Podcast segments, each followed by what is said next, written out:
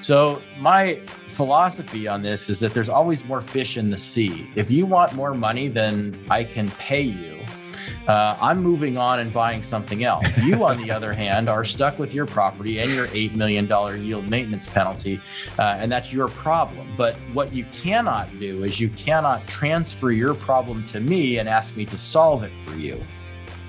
What's going on, guys? This is the Passive Wealth Strategy Show. This is a show that will help you escape the Wall Street casino and build wealth by investing in Main Street, investing in real estate. Today, our guest is Brian Burke from Praxis Capital. And today, we're getting so many lessons from Brian. Brian is a successful real estate investor who's been in the business for 31, almost 32 years at this point. He's a real estate syndicator that's been in that business for quite a while. And he recently, somewhat recently, within you know, recent history, released a book for passive real estate investors on through Bigger Pockets, through their book uh, publishing platform. It's very popular, has been a very successful book, and offers a lot of value to passive investors like you or like those, some of you out there. So today we talk about some of the lessons that he learned for himself through writing that book, because in my opinion, one of the best ways to learn something is actually to teach it to others. Even if you already know it, you can cement those things in your mind and learn new things that you maybe didn't realize you knew by teaching it to others and uncover things that you didn't know and, and learn more. So, we're talking about that today. And we're talking about many other lessons that he's learned through over 31 years and over buying over half a billion dollars in real estate. We're picking up so many lessons today that he's learned in the space how things have changed or maybe not changed as a result of COVID. I, Brian and I saw each other at a conference uh, just a couple months before uh, coronavirus pandemic hit. He gave a great talk on underwriting deals at that time, how to underwrite multifamily properties, looking into the future as a conservative underwriter. So we talk about how things have changed for him, or maybe not changed. You have to stay tuned, uh, tuned in to find out in that regard if he's changed any of his underwriting techniques or not and why. Okay, so stay tuned. You're going to learn why.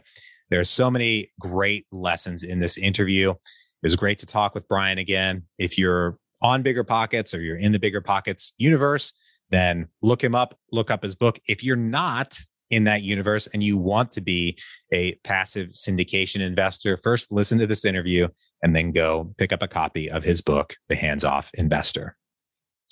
I'm your host, Taylor Loht. I'm a real estate investor and real estate syndicator. I buy real estate with passive investors and split the return. I want to thank you for tuning in today. If you're using the Apple Podcast platform, please take a quick second, leave us a rating and review on Apple Podcast, five stars if you don't mind. That's very much appreciated. That helps other people learn about the show. That helps us grow in the Apple Podcast ecosystem.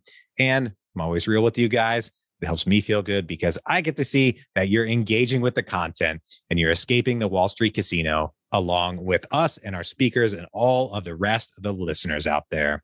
So happy to have you here with us today.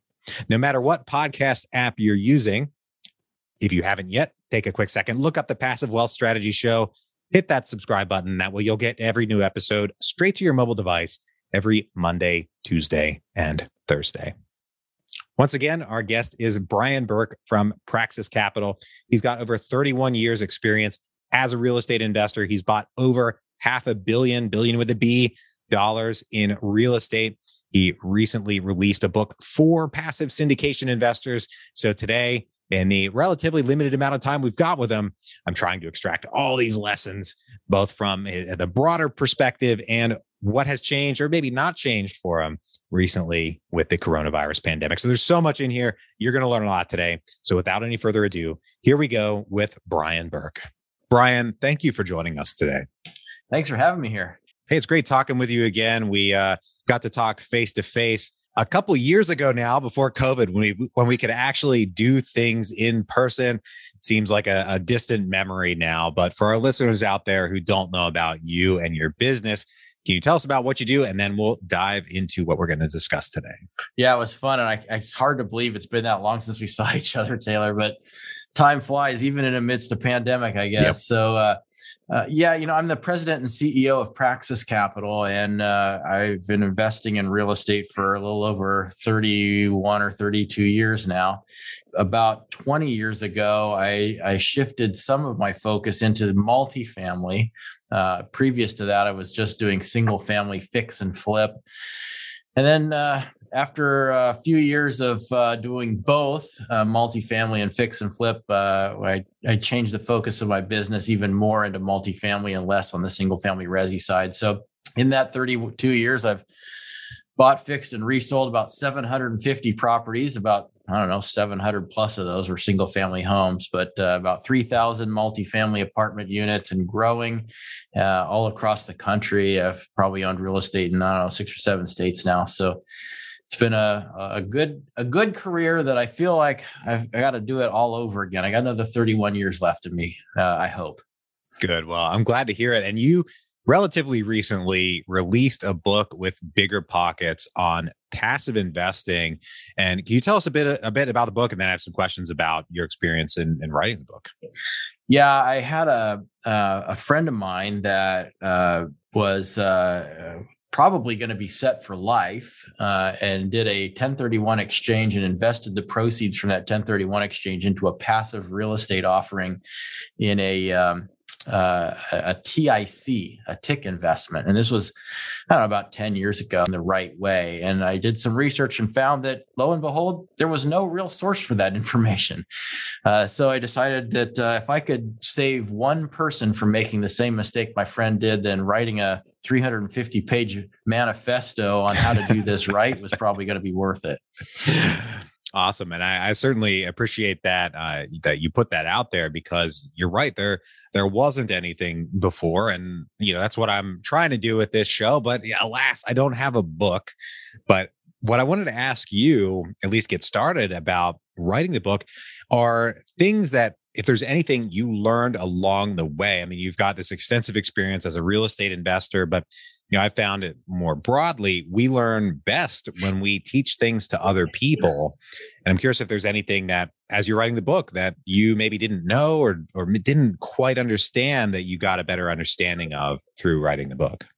Yeah, you know, probably 325 of this 350 pages is a brain dump, taking 30, 31 years of real estate investment experience and talking to hundreds of investors, and just kind of blurting out everything I know.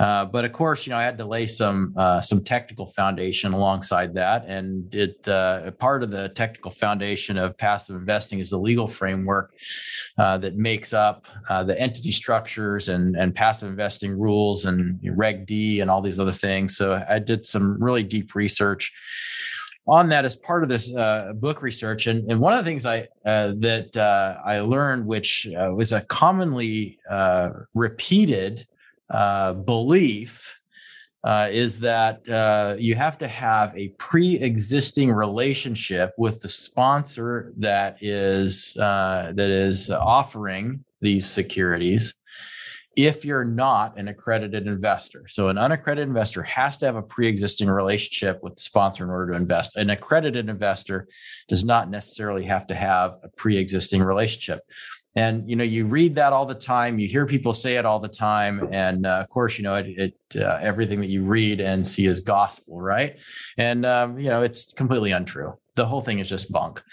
Uh, and i learned that through my extensive research and trying to understand the legal framework so i thought that was kind of interesting. Yeah that is interesting because that's something that i have certainly heard repeatedly and shoot i've i'm almost certain that i've said that before if not 100% certain that i've said that before What does that what does that really mean? I guess how is our understanding wrong in that way?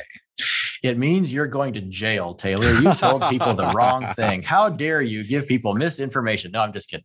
Uh, well, news. you know, uh, yeah, right. Fake news. Yep. So, you know, the um, the distinction is so so basically where this comes from is the this concept of a pre-existing relationship comes out of reg d uh, Rule 506B that says that you can raise money uh, from uh, accredited investors or from up to 35 non accredited investors, uh, so long as they have sophistication and knowledge of the investment they're investing in, et cetera, et cetera. Uh, and and somewhere, somehow or another, this commonly held belief of a pre existing relationship came into play. Well, really what what 506b is saying is it's saying that you know you can raise money from people but you cannot advertise. You cannot have a general solicitation.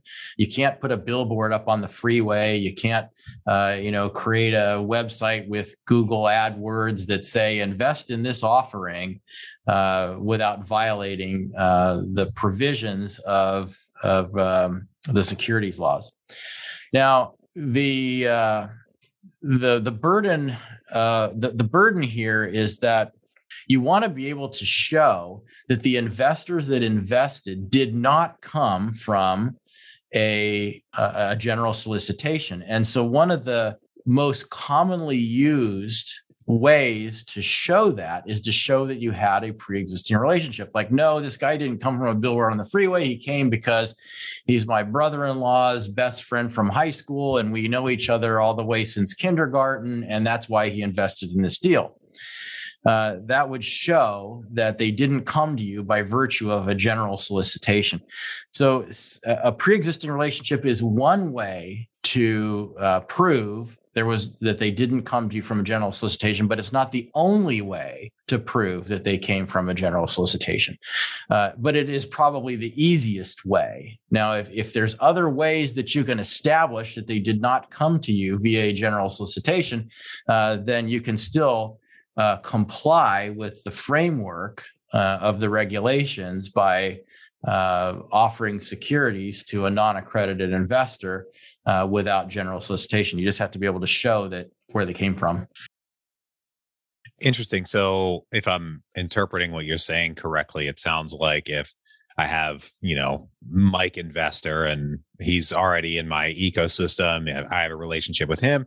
I send him a deal, and then he he's interested, not interested, whatever.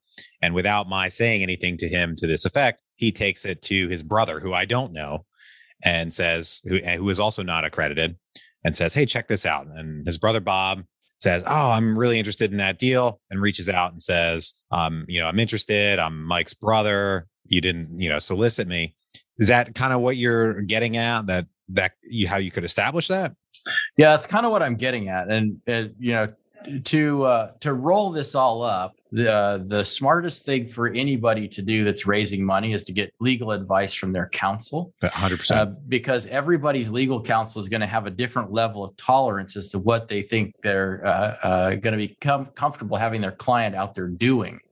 So before you uh, take uh, your investor's friend's money, uh, talk to your uh, lawyer about that first before you make that decision.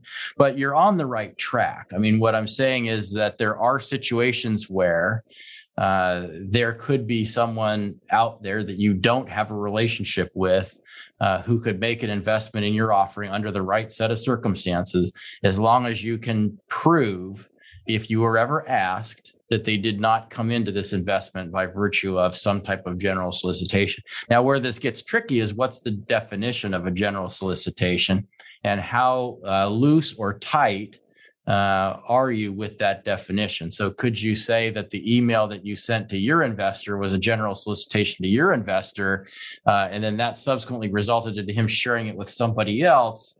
Uh, so could it be fruits of the poisonous tree? Uh, I don't necessarily think so, but of course, you know this is where your legal counsel comes into play because they are there to keep you out of jail. And let's remember, as an investment sponsor, uh, there's more than civil liability at, at play here. Uh, investment sponsors can be criminally liable if they violate the rules. So it's just very important that you get legal advice from your counsel. But but do know that uh, there can be exceptions to some of these widely held common beliefs You just have to dig deep enough to find them and have counsel that's comfortable with it. Nice. Appreciate that. And and that is definitely very important. Talk with your lawyers. Now, most of our uh, listeners here are going to be more on the passive investing side. They're going to be someone who, if they haven't read your book yet, which I know many of them have, but not all of them, they probably should if they want to invest in syndications. And, you know, I think it's a very cautionary tale from the beginning about your friend who did that 1031 into a mm. tenant in common and went bust and I guess had to keep working their day job. But I, I suppose I, I wonder if there are any other like cautionary tales or major stumbling blocks that you have come across that have caused you know other passive investors to lose big in in situations where they could have avoided it. Well i think uh, people have a tendency to play this game in reverse. And the biggest uh, read how that sponsor conducts themselves. After you've found uh, a few sponsors that kind of pass all of your tests then instead of going out looking for deals you're just waiting for them to bring you one and and that's really the way you should be approaching this business as a passive investor. So the biggest mistake people make is they skip the step of spending all their time doing due diligence on the sponsor and instead focus all their time on focusing on the real estate. And they're like well you know oh, what's the cap rate and what's this and what's the that and what's the debt service coverage ratio? And they think that all these numbers are going to protect them. Uh, but really the biggest risk that people are adding to their investment portfolio when they invest passively is the sponsor. Uh, the real estate is a risk whether you invest directly uh, or in a passive offering, but the sponsor is a new risk. You've got to underwrite that risk if you want to avoid making a big mistake. Nice. I, I that is a, a fantastic point. I've had folks come to me in that way and, and ask questions like that, like looking for deals. I think there is maybe an over reliance on the numbers of the underwriting, which are really just numbers on a page until it's all said and done and you sell the property, hopefully at a profit. It's just all theoretical. And this this brings to mind if we're rewinding the clock back to when pandemics didn't happen. We didn't have pandemics. This is the modern era. We don't get pandemics all the way back into uh, what 2019 when we were at that conference. You gave a fantastic talk on underwriting and looking into the future for multifamily deals. And especially in light of what you're saying about some of the over reliance on what's the cap rate, what's the debt service coverage ratio, I still want to bring up how has your underwriting changed, if at all, as a result of COVID? I mean, we've had all these eviction moratoriums, which seem like they're going to go on indefinitely, no matter what the Supreme Court says. So, what are you doing about it in your math? Well, we haven't changed much. Uh, I've always been accused of being overly conservative. I think my acquisitions team calls me the Grim Reaper. uh, so uh, we we've uh, after surviving the last great financial collapse, which is probably the worst real estate collision we'll ever see in our lifetimes, and and managing to come out the other side of that. Uh, obviously, I learned a lot of lessons that have helped to bring me to the point where I'm still here doing this, right? So I've already changed. I changed my underwriting 15 years ago. Uh, that's when I, or, or 13 years ago, you know, somewhere back then. That's when I made my shift. So when COVID happened, it was kind of like, eh, this is what I've been preaching all along. This is the stuff I've been telling everybody else to be ready for. And here it is. Well, the, the only thing, there was only one caveat is that everything I told people to beware of and underwrite like this because that could happen didn't really happen. I mean, you know, there nothing really happened with COVID. You know, there was uh, uh, there was this weird uh, two sets of different real estate performance markets where you had like class A and B. Eh, pandemic, what pandemic? And then you have class C and D that's like, uh, you know, hey, does anybody know the number for a collection agency? and, and, so that's kind of how the, the real estate market got ended up getting split. And so, uh, you know, we had some properties that were just getting stomped on, and then we had others that were like month over month record high collections. And no amount of underwriting would have done anything for for that. It wouldn't. No amount of underwriting could have predicted which of those properties were going to perform the way that they did in either direction. So all you can do when you're underwriting is kind of be uh, planning for safety, uh, but the real safety comes from the way you finance the property. And you just don't want to get too far over your skis because that's where you get into the most trouble. And I try to avoid doing that. well, I've I've seen um, investors lose properties as a result of financing and, and not understanding things like prepayment penalties, particularly in markets where rates are declining, things like that. Can you be a little more specific about what you mean by being careful with your financing and not getting over your skis? That just mean putting a lot of money down because then you're kind of impacting your return. So, what do you mean by that? Well, uh, you're right that everything you just said was was absolutely true, and and so Hey, that made my day. I know. Yeah. My day's well, made here. Yeah. I guess I don't need to say anything. You said it all. Uh, so, so, let's let's talk about uh, financing because this is the this is the biggest the biggest issue is people will finance properties incorrectly in several different ways. One of the common things that I see, one of the big mistakes is people finance a short-term hold with long-term debt. And and the way that you'll see this come up is you'll see this where you have somebody that's like, okay, we're gonna uh, fix up some units and then we're going to sell the property in you know two or three years. And they go get 10 year fixed rate financing. So now you've got this huge yield maintenance penalty that's hanging over your head. And if rates decline that number gets bigger. We bought a property recently uh, a couple years ago i guess it was. The uh, the seller had to pay a million and a half dollars to their lender just to pay off the loan and that was a yield maintenance penalty. We have another deal right now. We we were trying to negotiate an acquisition. The seller wants to net a certain number of dollars in order to make the transaction financially feasible for them, but they have an $8.5 million yield maintenance prepayment penalty. And when you add that on, the property doesn't pencil. They're going to have to eat that themselves. They can't ask me to eat it and have it still perform. So being careful about matching the type of debt you're using to the, you know, the time that you intend to hold it is one. But when you said something about you've seen people lose properties in foreclosure, I've more than seen it. I'm on the other end of it. Uh, I've out of the 750 properties I've bought, 700 of those were probably foreclosed on. Wow! Uh, because uh, we I was buying properties at the courthouse steps at foreclosure sales uh, heavily during the economic downturn. There were times we were buying three houses a day uh, on the courthouse steps, and I'm talking about properties that are that were worth three or four hundred thousand dollars that had five, six, seven hundred thousand dollars in debt on them. And when the property value fell, and then you add on all that defaulted interest and foreclosure fees, they were way over their head. I've I bought an apartment complex one time that for uh, less than half of the amount of the loan. Uh, in fact, I've done that twice. And uh, I've bought several apartment complexes REO from the bank after they foreclosed on them. And so, by far, the, the people that were losing these properties to foreclosure were ones who had financed too much. They took out too much debt. So, to your point about, well, if you put down more money, you'll have less debt, but now you impact your return. My answer to that is yes, but so what? Uh, you know what investors need to think about is the risk adjusted return that they're they're seeking to achieve that's the key it's not about returns and I, you know I'll, I'll get this all the time people call you know what are the returns well, what else do you want to know? Because if I tell you what the return is, it's not going to answer any questions for you.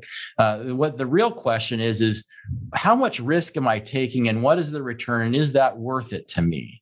And so if I tell you that the return is 12%, or I tell you the return is 20%, which one are you going to pick? Well, a lot of people would pick the 20% one. Well, then if I told you the 12% return deal, we have uh, 60% leverage. But on the 20% return deal, we have 90% leverage. uh, you know, now when you kind of factor that, in, you go, hmm, I heard this guy once on a podcast talking about how all the over leveraged people were the ones that went in foreclosure. Your return could easily be zero or negative, where you could lose all of your money on that 20% IRR. And you're a lot less likely for that to happen on the 12% deal that has low leverage. Because if something happens bad in the market, the guy with low leverage can sit back and wait. And that's a luxury that people that have too much leverage can't do. They have a, a, a note payment burning a hole in their pocket. That lender will be knocking on their door whether they're getting enough income to cover that debt service or not. That is the the I guess the double edged sword of uh, of taking out debt on these properties. Now, I do wonder. This is again happened to me.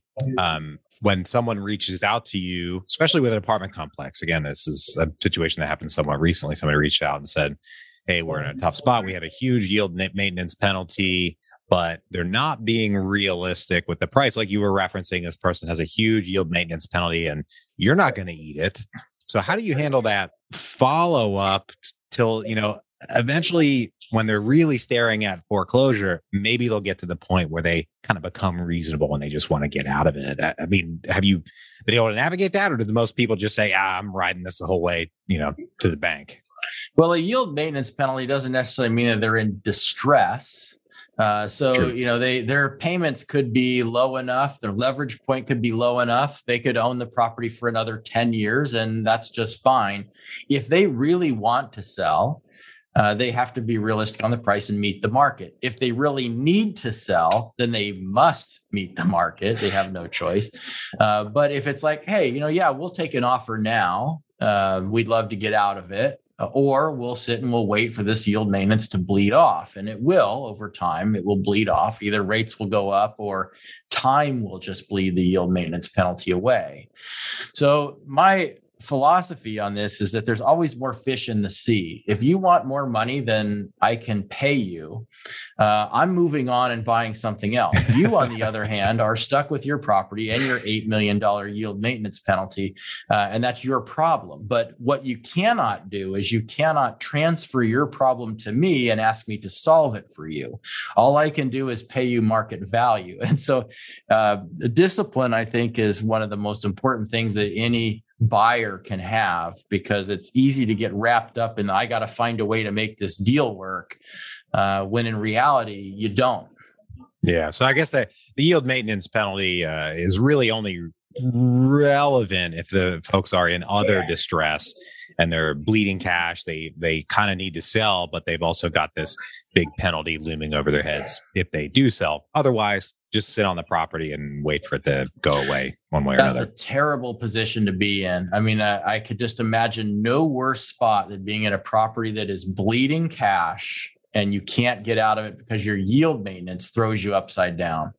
Uh, and again, this is why I go back to preaching this same story about make sure your financing and your business plan are in alignment with one another and that you're underwriting carefully and not taking on too much debt. If you're if you're leveraging reasonably, chances are you shouldn't find yourself in a position where the property is bleeding cash and you can't hang on. Uh, but if you leverage too much, and you did that with long-term fixed rate financing man that can be a really you've painted yourself into a corner. And you know all you can wait for is the paint to dry and and hope that you don't starve to death while you're waiting for that to happen Ouch. I mean, that is one of the, I think, somewhat counterintuitive things about commercial real estate financing, though, is folks think, you know, okay, I'm buying a single family house. I get, you know, 30 year mortgage at a fixed rate. That's a pretty good deal. You're not probably going to have any prepayment penalty or anything like that. But when you get into the commercial space, the lender is still going to want their money and you're going to be the one that has to pay it if you sign terms like that. Well, the remember the lender is making you a loan but then they're turning around and they're selling that debt off somewhere else. They're securitizing it or whatever. And so they're guaranteeing their bondholders that they're going to get a certain rate of return. Now, on a residential mortgage that's a hundred grand and it's pooled in with billions and billions and billions of dollars of other residential mortgages at a hundred grand, uh, if you pay off, it doesn't even move the needle. But if you're borrowing $20 million on a multifamily uh, play, that $20 million moves the needle on that bond performance. And they absolutely have to make sure that, uh, that they're performing for their investors. So it's this cascading effect where, you know, everybody has to be taken care of. And that's why those uh, yield maintenance penalties are in there. And, uh, you know, you just have to you know decide for yourself whether that's worth it i mean i i tend to prefer floating rate debt where i'm taking the risk of interest rate movement i'm not transferring that risk to the lender which you are doing in a fixed rate environment but i'm eliminating yield maintenance risk uh, i can get out of my debt anytime i want and just pay a 1% exit fee to me, that's pretty reasonable. And in exchange for accepting some interest rate risk that I can buy a cap for, by the way, uh, I'm okay with that. And I, have got a I got a whole paragraph or paragraph that doesn't sound like much. I got a whole chapter on financing in the book that describes all the various aspects of commercial real estate finance and where the hidden gremlins are and what's going to come up to bite you and a comparative analysis of each of these modes of finance so that you can see for yourself which of the different options are going to be more suitable, you know, in any given uh, investment thesis. Nice, awesome. Well, I appreciate all of those insights.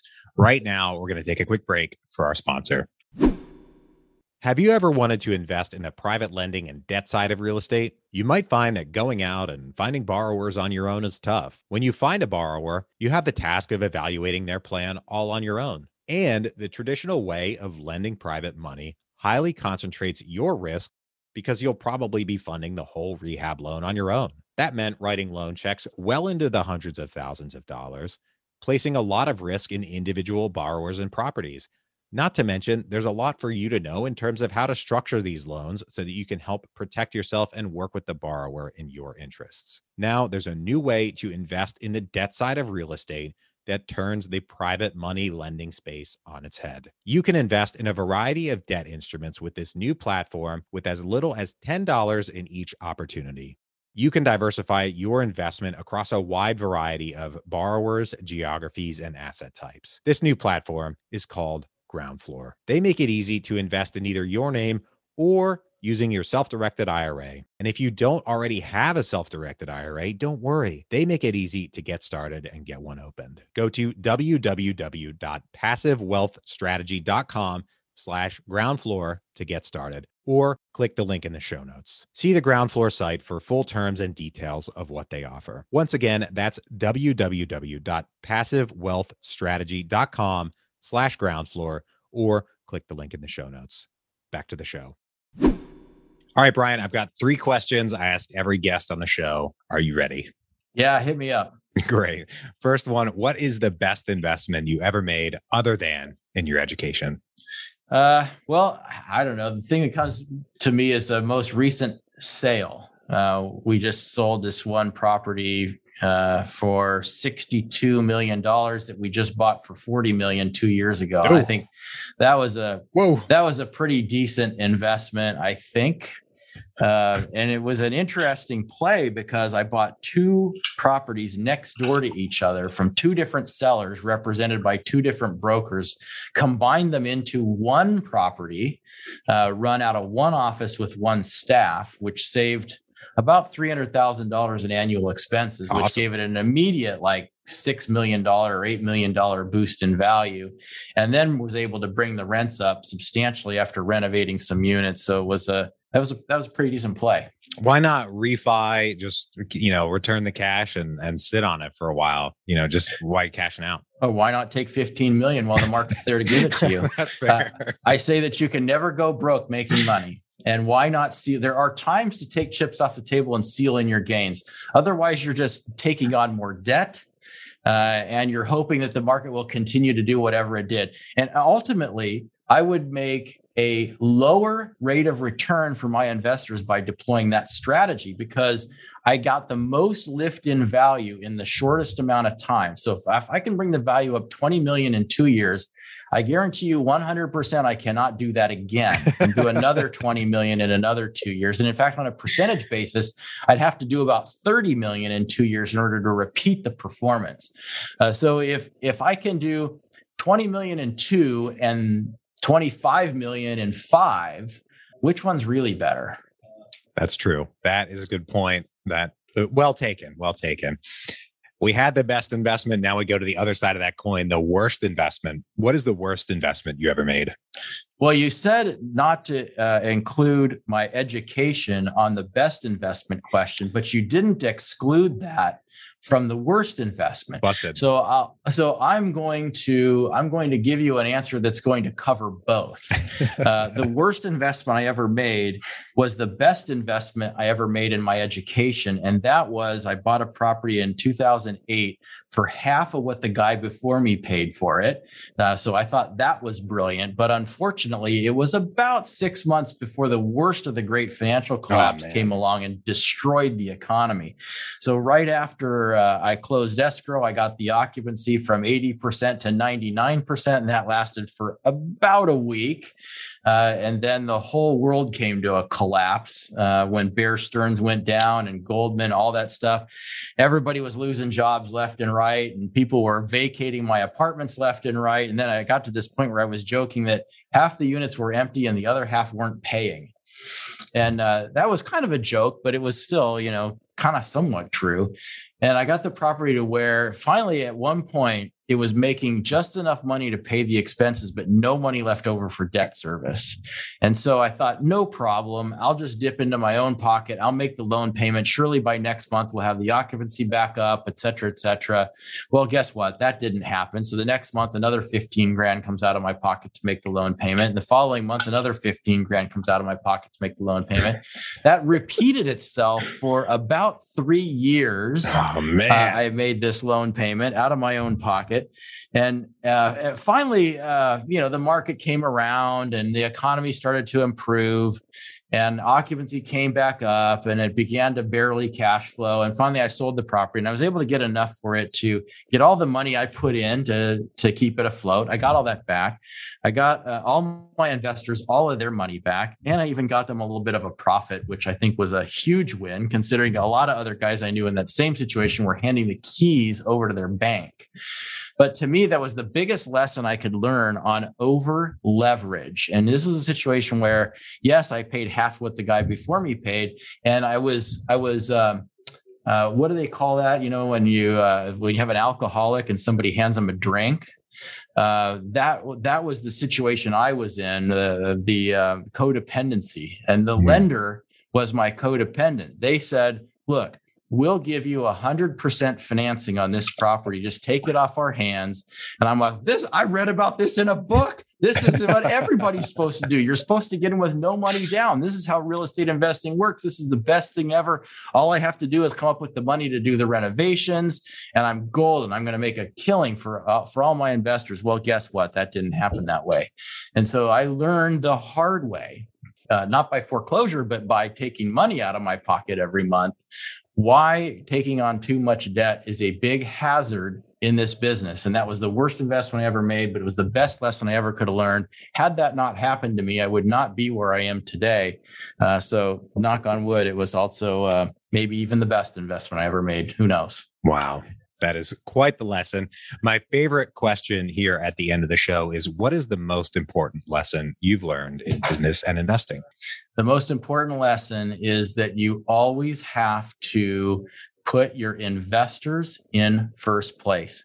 My business is entirely driven by capital uh, buying real estate is a capital intensive business. In order to do so, I have to have a lot of investors that trust me. And the only way they're going to trust me is if I don't let them down. And so the most important thing you can do in this business is to put them first place. And the case in point was that deal I just told you about, my worst deal. Why did I take 15 grand out of my pocket to pay the monthly mortgage payment? Well, uh, if I didn't, I'd have a foreclosure on my record and I have a 100% investor loss. Well, here I am, you know, 31 years into this business, 20 years of it with investor money. I've never lost a nickel of investor principal. And being able to say that is enormously important for the growth of my business. And so doing right by your investors, while it's hard, it's not the easy way out when things are going rough uh, when things turn around, that is going to be the one thing that you get to hold on to that's going to fuel your growth in this business as an investment sponsor. And it will build trust in your investors. And that is more, is worth more than anything. Wow. Well, Brian, thank you for joining us today. It's been great reconnecting with you. And I hope to see you at an in-person event when the world get, but gets back to normal in, I don't know, 2025 or whatever. But uh, for folks out there who want to track you down, want to find you on the internet, want to find your book or anything like that, where can they find you? Got to go to a few places. You can find me at praxcap.com. It's our company website. It's P R A X cap.com. You can find me on Instagram at investor Brian Burke. You can find the book at biggerpockets.com forward slash syndication book. Nice. Well, thank you for joining us once again. Everybody out there, thank you for tuning in. If you're enjoying the show, please leave us a rating and review on Apple Podcasts. Five stars if you don't mind. That helps other people learn about the show. That helps us rank higher in the Apple Podcast ecosystem. And I'm always real with you guys. It helps me feel good because I get to see that you're engaging with the content and you're escaping the Wall Street casino along with us. If you know anyone who could use a little bit more passive wealth in their lives, please share the show with them and bring them into the tribe. Thank you for tuning in once again. I hope you have a great rest of your day, and we'll talk to you on the next one. Bye bye.